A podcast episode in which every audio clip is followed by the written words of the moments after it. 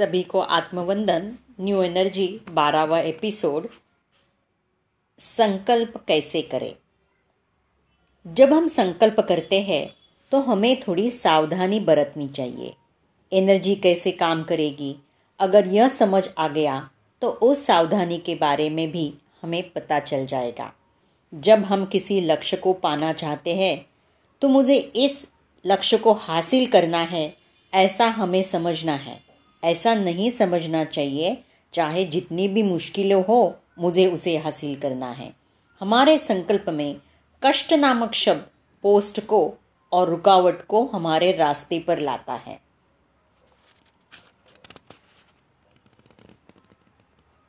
हमारे संकल्प के द्वारा हम उसकी एनर्जी का आकर्षण करते हैं। हमारे संकल्प में नहीं है, नहीं होगा, नहीं हो सकता इस तरह के शब्द नहीं होने चाहिए। इसलिए हमारे संकल्प को सिर्फ़ पॉजिटिव शब्द के रूप में रखकर एक बार रिहर्सल की तरह कुछ वाक्य को बोलने के बाद उसका संकल्प करना चाहिए। जिस परिस्थिति को हम चाह रहे हैं, उसके बारे में बोलना चाहिए। लेकिन जो परिस्थिति को हम नहीं चाहते, उसके बारे में प्रस्तावना नहीं करनी चाहिए। ऐसा नहीं समझना चाहिए कि लड़ाई झगड़े नहीं होने चाहिए। ऐसा समझना चाहिए कि सब कुछ शांति से रहना चाहिए। ऐसे नहीं समझना चाहिए कि मेरे बॉस को मुझे नहीं डांटना चाहिए। मेरे बॉस को मुझसे हँसते हुए शांति से बात करना चाहिए। इस तरह से समझना है। जब हम इस तरह से चाहेंगे, सिर्फ़ तभी रनर हमारी मदद करेंगे। इस तरह की परिस्थिति में कुछ भी सीधा करने का मौका हमारे हाथों में होता है। इस तरह से हमें नहीं चाहना चाहिए कि इस मौके की वजह से दूसरे हमारे पास आना चाहिए। हम जैसा कहेंगे वैसा सुनना चाहिए। हमारे लिए उनका काम नष्ट होने से भी हमको कोई फ़र्क नहीं पड़ने वाला है। सिर्फ़ तभी हम एनर्जी को ठीक तरह से इस्तेमाल कर रहे हैं। इस तरह का स्वार्थ हमारी उन्नति के लिए रुकावट बन सकता है। इसके बारे में और कुछ विषय और अनुभव आने वाले पन्नों में संदर्भ के हिसाब से हम बात करेंगे। जब हम इस प्रकरण को गौर करते हैं तो हमें एक बात समझ आती है। यह सब साधारण से हमारी ज़रूरत के लिए इस्तेमाल करने वाली है। लेकिन हम उन्हें यहाँ भौतिक रूप से नई एनर्जी के रूप में इस्तेमाल कर रहे हैं। इन सबको हमें किसी न किसी एक दशक तक आचरण करना है। प्रारंभ दशा में होने वाले इस उपकरण को इस्तेमाल सीखते समय ये बात समझ में आएगी कि असल में एनर्जी कैसे काम करती है। एनर्जी के तरीके को समझने पर न्यू एनर्जी के बारे में आसानी से अवगाहना मिलाएगी, मिलेगी। इस उपकरण को एनर्जी मेमोरी कैप, यानी याददाश्त की शक्ति, एनर्जी स्वेटर, एनर्जी मफलर, ठंड के लिए इस तरह जो वह चाहते हैं उस प्रकरण को शामिल करके सफल होने वाले लोग भी हमारे ध्यानियों में हैं। शुरुआत में इनको अपने खुद के प्रयोजन के लिए इस्तेमाल करने पर भी थोड़े समय बाद इनको न्यू एनर्जी के लिए इस्तेमाल करेंगे। सच में, यह हमारे लिए न्यू एनर्जी के उपकरण है। अगला चैप्टर, हम ही विधाता है।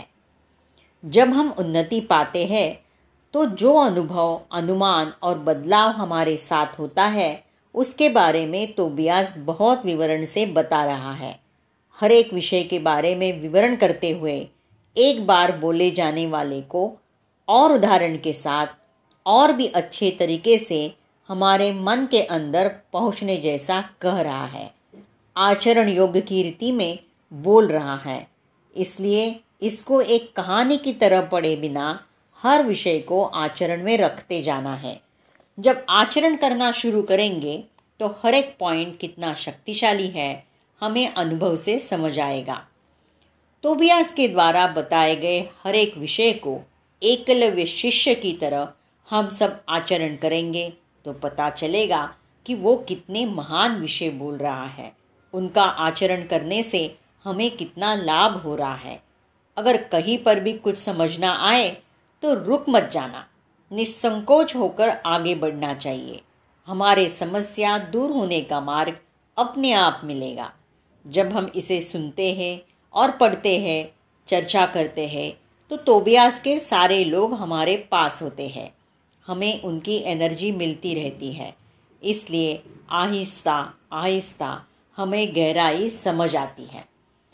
हम तब, अब और हमेशा विधाता है। लेकिन धरती पर आने के बाद हम सही तरह से विधाता नहीं रह पाए। असेंशन या अति उन्नति के मार्ग में आने के बाद हम सही विधाता बन रहे हैं। हमारे मूल में जो कुछ भी है, उसके साथ कनेक्ट हो रहे हैं। स्पिरिट पावर रेंजर्स को पूछ रहे हैं कि इस जन्म में कष्ट कब दूर होंगे और वह कह रहे हैं कि खत्म होंगे और तुम भी बदल जाओगे। इसका मतलब जो कुछ भी कष्ट हमारे आसपास है, वो नहीं जाएँगे। असल में कष्ट का मतलब क्या है? जो हमें पसंद नहीं होता, वही कष्ट होता है। हमें पसंद होगा तो कितना बड़ा कष्ट भी हो, हम हँसते हुए बर्दाश्त कर लेंगे और उसे पार कर लेंगे। कोई भी परिस्थिति हो, हमारे पसंद ना होने तक ही कष्ट की तरह दिखाई देती है। इसलिए कष्ट है या नहीं है, ये बात ज़रूरी नहीं है। यही ज़रूरी है कि क्या वो परिस्थिति में हमें कष्ट में ढकेल रही हैं? अगर हमें कष्ट की तरह महसूस होगा तो उसका मतलब हम अभी भी द्वंद्वत्व में ही है।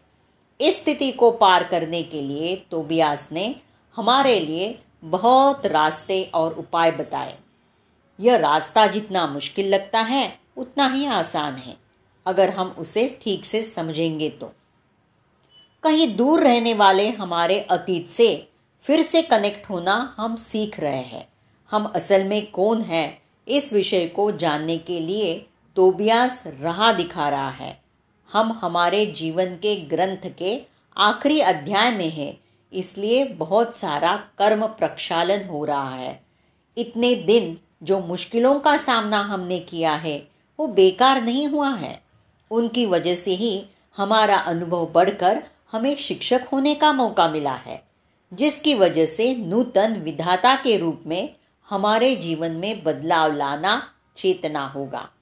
इस मुश्किल के रास्ते पर आने के लिए जिन्होंने चुना है, उनके लिए इस रास्ते पर जो अनुभव हमने पाया है, उसे बांटते हुए शिक्षक के रूप में रहेंगे।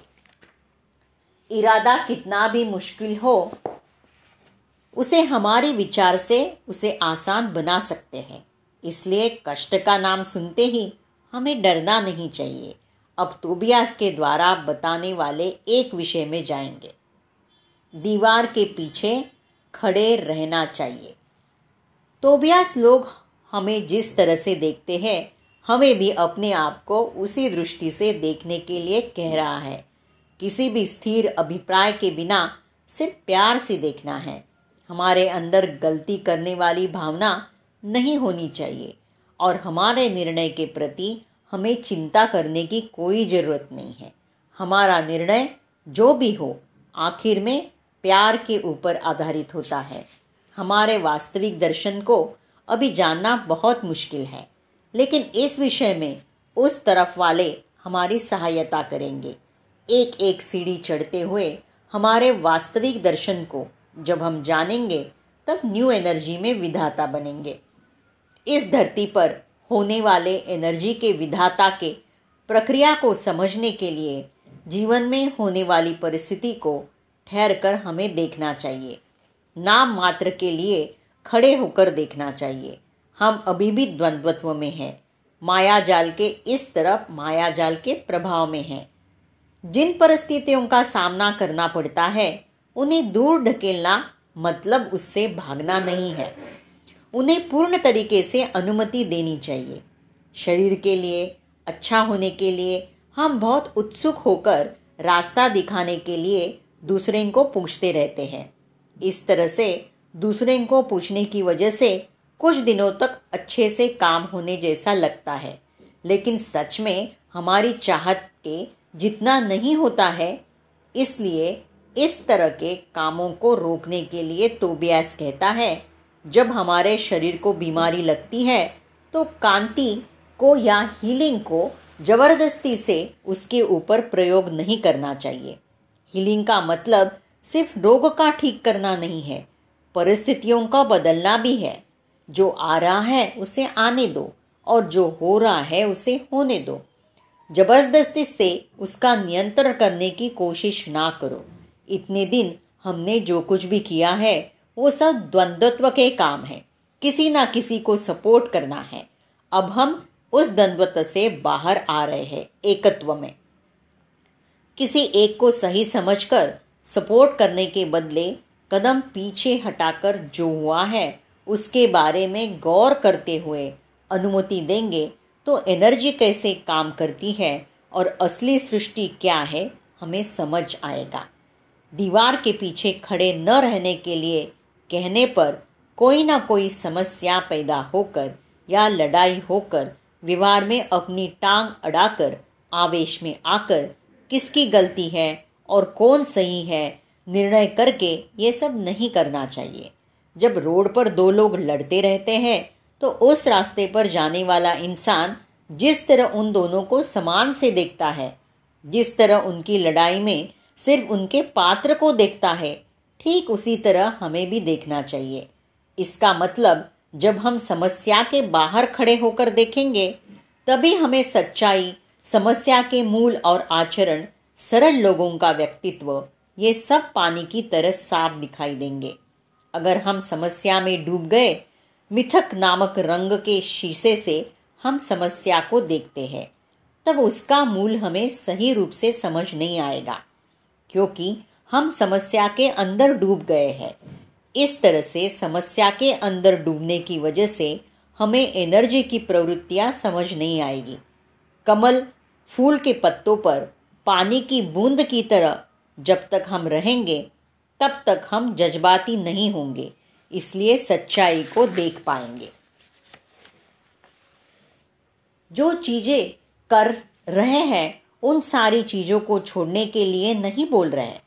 दूर से रहने का मतलब सब कुछ छोड़ना नहीं है। नियमित तौर पर सब काम करना चाहिए। जिन परिस्थितियों का सामना करना पड़ता है, सिर्फ़ उन परिस्थितियों से हमें अपने मन को बाहर लाकर जो हो रहा है उसे देखना है। दीवार के पीछे, द्वंद्व में या लड़ाई में नहीं लड़ना पड़ना चाहिए। ऐसा रहना मुश्किल है। इसे आदत बनाकर परिस्थिति को बदलना अब तक हमें सिखाया गया है। इसलिए इसके बारे में बोलना पड़ रहा है। सामने वाले को हील करते समय भी अच्छाई और बुराई को छोड़कर अपने काम को करना चाहिए। मुश्किल होता है, लेकिन पढ़े बिना सिर्फ़ उसे गौर करेंगे तो हमारे एनर्जी के नमूने और प्रवृत्तियाँ दिखना शुरू होगा। मानव कितने खूबसूरत तरीके से एनर्जी को बूंद रहे हैं, समझ आएगा। हर चीज़ में टांग अड़ाने की वजह से इतने दिनों से हम जलतारा के बहुत नज़दीक होने पर भी वो हमें नहीं दिखाई दी। जो चीज़ हमारे आँखों के बहुत नज़दीक होती है, वो ठीक से दिखाई नहीं देती है। परिस्थितियाँ कैसे पैदा होती है, अब थोड़ी दूर से देखने पर पता चल रहा है। एनर्जी कैसे काम करती है, समझ आता है। शुरू करने के पहले कुछ भी नहीं दिखता, लेकिन कुछ दिनों के बाद बातों के अतीत अवगाहन पैदा होना शुरू हो जाएँगे। अब देखते हैं ओरियन की कहानी। ये थोड़ी लंबी कहानी है, ओरियन की कहानी।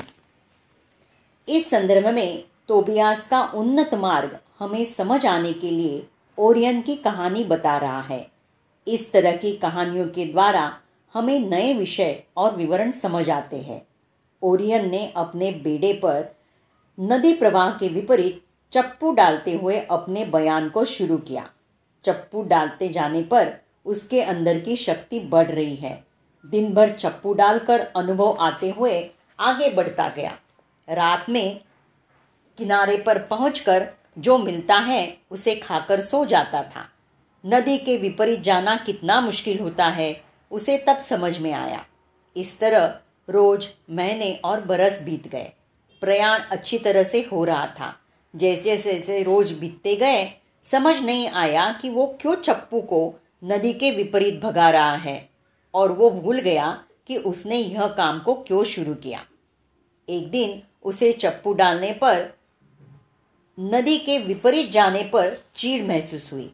अनुभव पाने में वो विशेषज्ञ था, लेकिन फिर भी उसे उस प्रयाण का अर्थ समझ नहीं आया।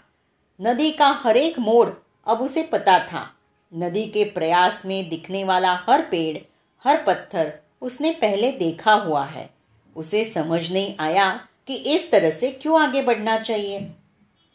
जिस डर की वजह से वह इतने दिन चप्पू चलाता आया है, उसके बारे में उसे पता लग गया। अगर वो चप्पू चलाना बंद कर देगा तो कहीं नदी उसे अपने अंदर खींच नहीं लेगी। ये डर उसके अंदर था। उस प्रवाह के साथ कहीं घाटी में, झरने में गिर जाने का डर उसे था। अब वो थका हुआ और चिड़ा हुआ था, इसलिए चप्पू को किनारे पर छोड़कर बेड़ा चढ़कर बैठ गया। प्रवाह के साथ साथ नाव को जाने दिया। किसी के बारे में नहीं सोचा। जब नाव आगे बढ़ रही थी तो उसने पहले जो देखा, वो उसे दिखने लगे। जिस रास्ते पर वह गया था, उसी रास्ते पर वापस आ रहा था। उसे पता था कि प्रवाह की दिशा में झरना है। उसे यह भी पता था कि उस झरने के अंदर गिरने से वो खत्म हो जाएगा। लेकिन अब उसके पास शब्दों को चलाने का सब्र नहीं था। इस तरह कुछ दिन सफ़र के बाद उसने प्रवाह के तेज होने पर गौर किया। वह झरने की तरफ़ पीठ घुमाकर बैठ गया। झरने की तरफ़ जाते हुए सिर घुमाकर पीछे देखा। झरने में पड़ने वाले क्षण में अचानक उसे बहुत डर लगने लगा। मानव जन्म खत्म हो रहा है। उस डर को रिलीज़ करते समय उसे समझ आया और उसे एक नई अवगाहना मिली। उसे समझ आया कि उसका सारा अनुभव सिर्फ़ भ्रम है। यह भ्रम अब से नहीं है। आग की दीवार के समय का है। पहली सृष्टि में वह भी विधाता था, इसलिए अब उसे जो चाहिए उसका निर्माण कर सकता था। अपनी नाव के पंख बना सकता था, नदी को ही मिटा सकता था। डर बेबसी पैदा करता है, जिसकी वजह से उस परिस्थिति को पार करने का उत्साह हमारे अंदर पैदा होता है। तभी उसके मन की असली शक्ति और बल पता लगता है। हम अब उस परिस्थिति में हैं। द्वंद्वत्व में होने की वजह से ही डर और कुछ करने का उत्साह आता है। इसलिए परिस्थिति से लड़ने हुए हमारे हाथ में जो है वह करना चाहिए। उस बयान में विपरीत रूप से थक गए। औरवन की तरह चप्पू को छोड़ने वाली स्थिति तक आ गई। जो लोग जिम्मेदारियाँ को लिए बिना फिर रहे हैं, क्या वो लोग जो कर रहे हैं वो सही है? कभी नहीं। गैर ज़िम्मेदारी से व्यवहार करना अलग बात है। सब कुछ जानकर खामोश रहना अलग है। सब कुछ जानने पर कुछ भी नहीं करने जैसा दिखने पर भी हमारे द्वारा काम होता रहता है, जिसको हम भरोसे के रूप में और डर के रूप में दृढ़ता से मानेंगे, उसको रिलीज़ करना चाहिए। तभी नई अवगाहना पैदा होती है। पुराने विश्वासों को छोड़ देना चाहिए। कुछ बार गंभीर रूप से डर लगता है, लेकिन हम उसे सिर्फ़ भ्रम की तरह अपने अनुभव में पहचानते हैं। हम समझेंगे तो नई नदियों की सृष्टि करना और नाव के पंख उगाना सब कुछ कर सकते हैं। इस तरह करने के लिए हम पर हमें विश्वास होना चाहिए। एनर्जी की प्रवृत्ति को जान सकेंगे तो हमारे ऊपर और हमारे शक्ति के ऊपर हमें भरोसा पैदा होगा। हमारे विश्वासों के हिसाब से हमारे विचार होते हैं। हमारे विचारों के हिसाब से हमारी एनर्जी का निर्माण होता है। निर्माण होने वाले एनर्जी से हमारी शक्ति प्रसार होकर काम होते हैं। दीवार के पीछे खड़े होकर कुछ भी नहीं करने जैसा दिखने पर भी हमारे द्वारा कई काम होते रहते हैं। इसे हम धीरे धीरे समझेंगे। हम अब ऐसी परिस्थिति में हैं। पुराने तरीकों को पकड़े रखा है और उन्हें छोड़कर रिलीज़ करेंगे तो नूतन अवगाहन पैदा होते हैं।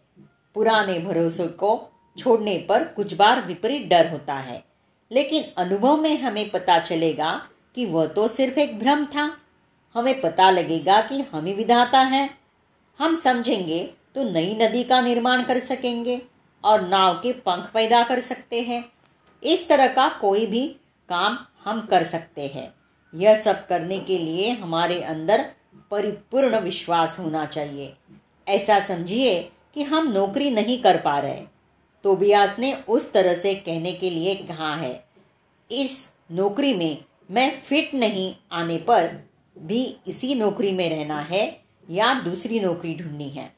हमारे मन में प्रश्न आता है कि इस तरह दूसरी के लिए ढूंढना अलाव नहीं होगा ना? यहाँ पर धर्म के विश्वास और अभिप्राय हमें रिलीज़ करना है। हमें नौकरी नहीं छोड़नी है। किस प्रकार के परिस्थितियों का कारण हमारे विचार और हमारे विश्वास है। ओरवन के नाव के कहानी में झरने के ऊपर से नीचे गिरते समय उसकी शक्तियों के बारे में उसे पता चला। अगर हम जो नौकरी कर रहे हैं, वो हमें नहीं पसंद है। आराम से हम दूसरी नौकरी ढूंढ सकते हैं। नौकरी पसंद है, लेकिन वहाँ का वातावरण और लोग नहीं पसंद है। इस तरह की समस्याओं के उपाय भी तोबियास के चर्चा में मिलेंगे।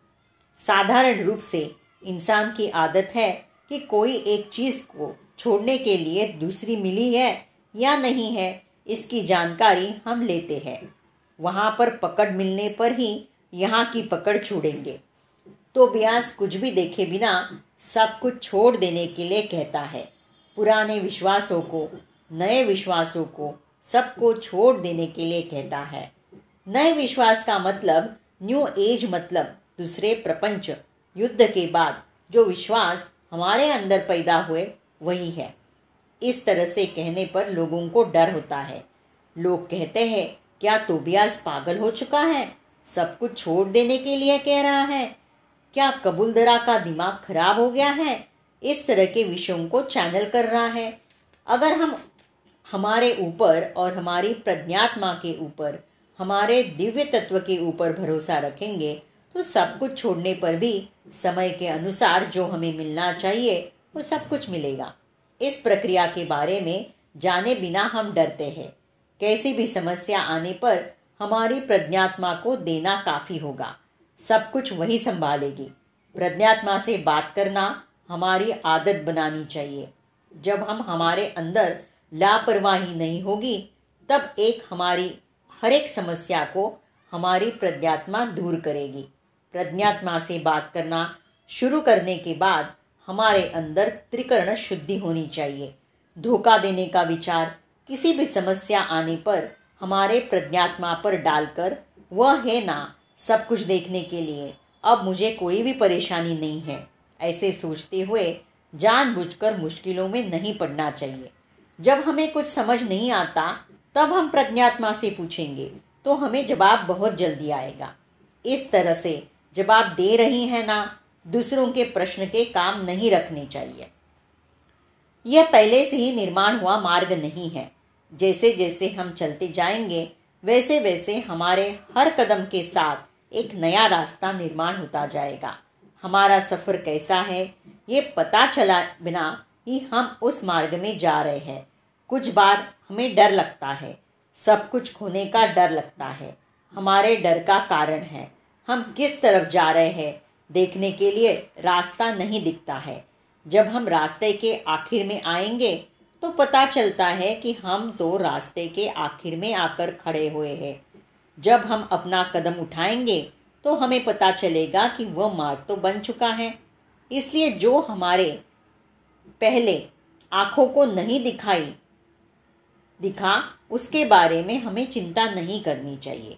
जिस मार्ग में हम जा रहे हैं, उसमें हमारे लिए ज़रूरी सारे उपकरण हमें दिखते हैं। हमने पहले ही उस रास्ते में उन्हें रखा हुआ है। वो वहीं पर है। पुराने विश्वास को छोड़ने तक वह हमें नहीं दिखाई देंगे। हमारे दृष्टि को बदल कर मन को खोल कर सब कुछ स्वीकार करने के लिए जब हम तैयार होंगे, तभी वह हम दिखेंगे। पहले हमें नहीं दिखाई देने का कारण यही है। इसलिए पुराने आचार को, द्वंद्वत्व विधान को छोड़ देना चाहिए। जैसे ओरियन की कहानी में वह चप्पू डाल डाल कर चिढ़ गया, बाद में पुराने विधान को छोड़ दिया। हम में से बहुत सारे लोग ऐसे ही हैं। सबको रिलीज़ करके, तैयार होने के लिए कह रहा है तोबियास हमें मरने जैसा लगने पर भी उसे रिलीज़ करना है। हमको हम पर भरोसा नहीं है, लेकिन उस तरफ़ वाले को हम पर भरोसा है। हमारे अंदर से जो रोशनी और एनर्जी आ रही है, वो हमारी स्थिति को, सामर्थ्य को बता रहे हैं। हमारी शक्ति हमें पता नहीं, लेकिन उन्हें पता है। जब उन्हें भरोसा होगा कि हमें कुछ भी नहीं होगा, तभी वह हमें इस तरह की सलाह देते हैं। जब स्कूल में पढ़ने वाला बच्चा छोटा हो तो हम खुद जाकर फ़ीस भर कर आते हैं। उसके बड़े होने के बाद बहुत सारी सलाह देते हुए उसके हाथ में पैसे देकर फ़ीस चुकाने के लिए कहते हैं। काम को हमें खुद सीखना चाहिए। यही उसका उद्देश्य है। यह भी ठीक वैसा ही है। मरण और रसातल सिर्फ़ हमारा भ्रम है। हम सब बहुत बड़ा कदम उठाने वाले हैं। हमारे अंदर भरोसा होना चाहिए। जब हमें पता चलेगा कि जिसे, जिस समय में आना है, वह उस रूप से मिलेगा, तब हम सारे विश्व के ऊपर भरोसा पैदा होगा। अब देखते हैं चार सत्य। जो चार साथियों को तोबियास ने बताया, उन्हें फिर से एक बार दोहरा रहा है। एक, भगवान को सब कुछ पता है। हमारी भावना है कि वह फिर भी हमें नहीं बता रहा है, क्योंकि हम उसकी सर्किल पार करके बाहर आ गए हैं। जिस भविष्य का आविष्कार हुआ है उसके बारे में उसे पता है। जो भविष्य का अभी आविष्कार नहीं हुआ है, उसके बारे में भगवान को भी नहीं पता है। दूसरा सत्य। स्पिरिट की कार्य सूची नहीं है। पहले से ही अच्छे और बुरे चीज़ के बारे में बात करना हमारी आदत है। लेकिन स्पिरिट के पास इस तरह के आचार नहीं है। इसलिए हमें भी उस तरह की चीज़ों को छोड़ देना चाहिए। प्लान करके अच्छाई और बुराई के बारे में सोचना, यह कुछ भी स्पिरिट में नहीं है, इसलिए स्पिरिट से संपर्क करना नहीं होगा। तीन, भगवान या मार्गदर्शक या एंजल कोई भी चाहकर भी कुछ भी नहीं कर सकते, लेकिन अच्छा होने पर उन्होंने ही किया है ऐसा समझते हुए हम उनका धन्यवाद बोलते आए हैं। हमें एक बात समझनी चाहिए कि हमारे कष्ट और सुख की हमने ही सृष्टि की है। चौथा सत्य, इसके आगे समझौते नहीं है। पुराने कर्म मिट गए हैं। अब आखिर में जो बचा हुआ करना है, उसे हम अब पा रहे हैं। नए कर्म को पैदा नहीं कर रहे हैं। सब लोगों के जीवन का ग्रंथ खत्म हो चुका है। आखिरी अध्याय भी लिख दिया है। अब हमारे लिए जो है, वो नया ग्रंथ, जीवन ग्रंथ बुक ऑफ़ द लाइफ है। जो कुछ भी पन्ने उसके अंदर है, सभी खाली है। उसमें हमारे द्वारा आचरण करने के लिए धर्म के पन्ने नहीं है। हमारा अतीत हमें अब नहीं बांधने वाला है। सिर्फ़ कुछ बातें याद आएगी। अब देखते हैं वर्तमान में हमारे अनुभव। घर छोड़ने के बाद क्या हुआ है, पता करने के लिए हमारे बेचैनी के अनुभव, दुख अनुभव, जज्बाती रूप में बैलेंस नहीं होने वाले अनुभव हमारी मदद कर रहे हैं। एक बात में बोलना है तो उस तरफ़ जो अनुभव हमने पाया है, वो सारे वापस धरती पर महसूस कर रहे हैं। और भी गहरी अवगाहना के लिए। धरती पर आकर हमने कुछ भी गलत नहीं किया। गहरे अतीत में जो अनुभव हमने पाया है, उसे अच्छे से समझने के लिए उन्हें वापस हम यहाँ पर उनका सामना कर रहे हैं, जिसके लिए भौतिक शरीर और धरती की फिजिक्स हमारे लिए उपयोगी होगी। हमें कुछ समझ नहीं आएगा तो उसे हम रिप्लाई करके सुनेंगे या देखेंगे। वही हम यहाँ पर कर रहे हैं।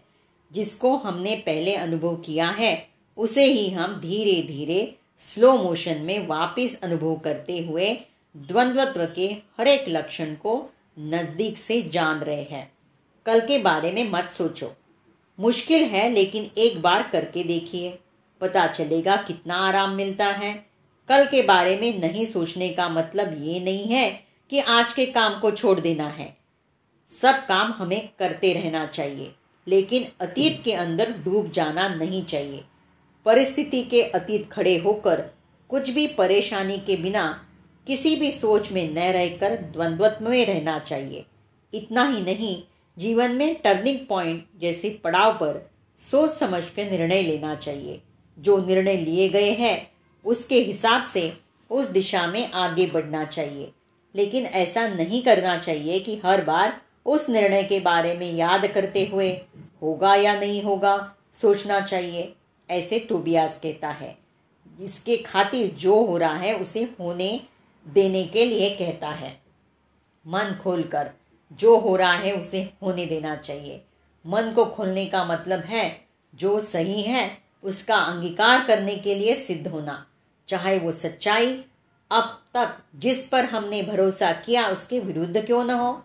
उसका स्वीकार करने के लिए सिद्ध रहना है। बीस साल पहले, दस साल पहले या दो साल पहले हमारे अंदर एक जागृति पैदा हुई है, जिसकी वजह से स्पिरिट के साथ हमारा जो संबंध है वो नए रूप में समझना शुरू हुआ है। पिछले कुछ सालों से कर्म प्रक्षालन बहुत तेज़ी से हो रहा है। हमारे सारे जन्म जिस पुस्तक में हैं, उसके आखिरी अध्याय को पूरा कर रहे हैं। अब जो हम अनुभव कर रहे हैं, वो पिछले जन्म से जुड़ी हुई बातें नहीं है। हमारे सारे समझौते खत्म हो चुके हैं। इतने दिनों तक हमने जो कर्म किया है, उन सबको हमने भुगत लिया है। कर्म बीत चुका है। हमारे अंदर पैदा होने वाली बिजली की भावना और डर की भावना वाले सपने, ये सब हमारे पहले जन्मों के अनुभव की यादें हैं। अब कल से हम देखते हैं, हम शिक्षक हैं।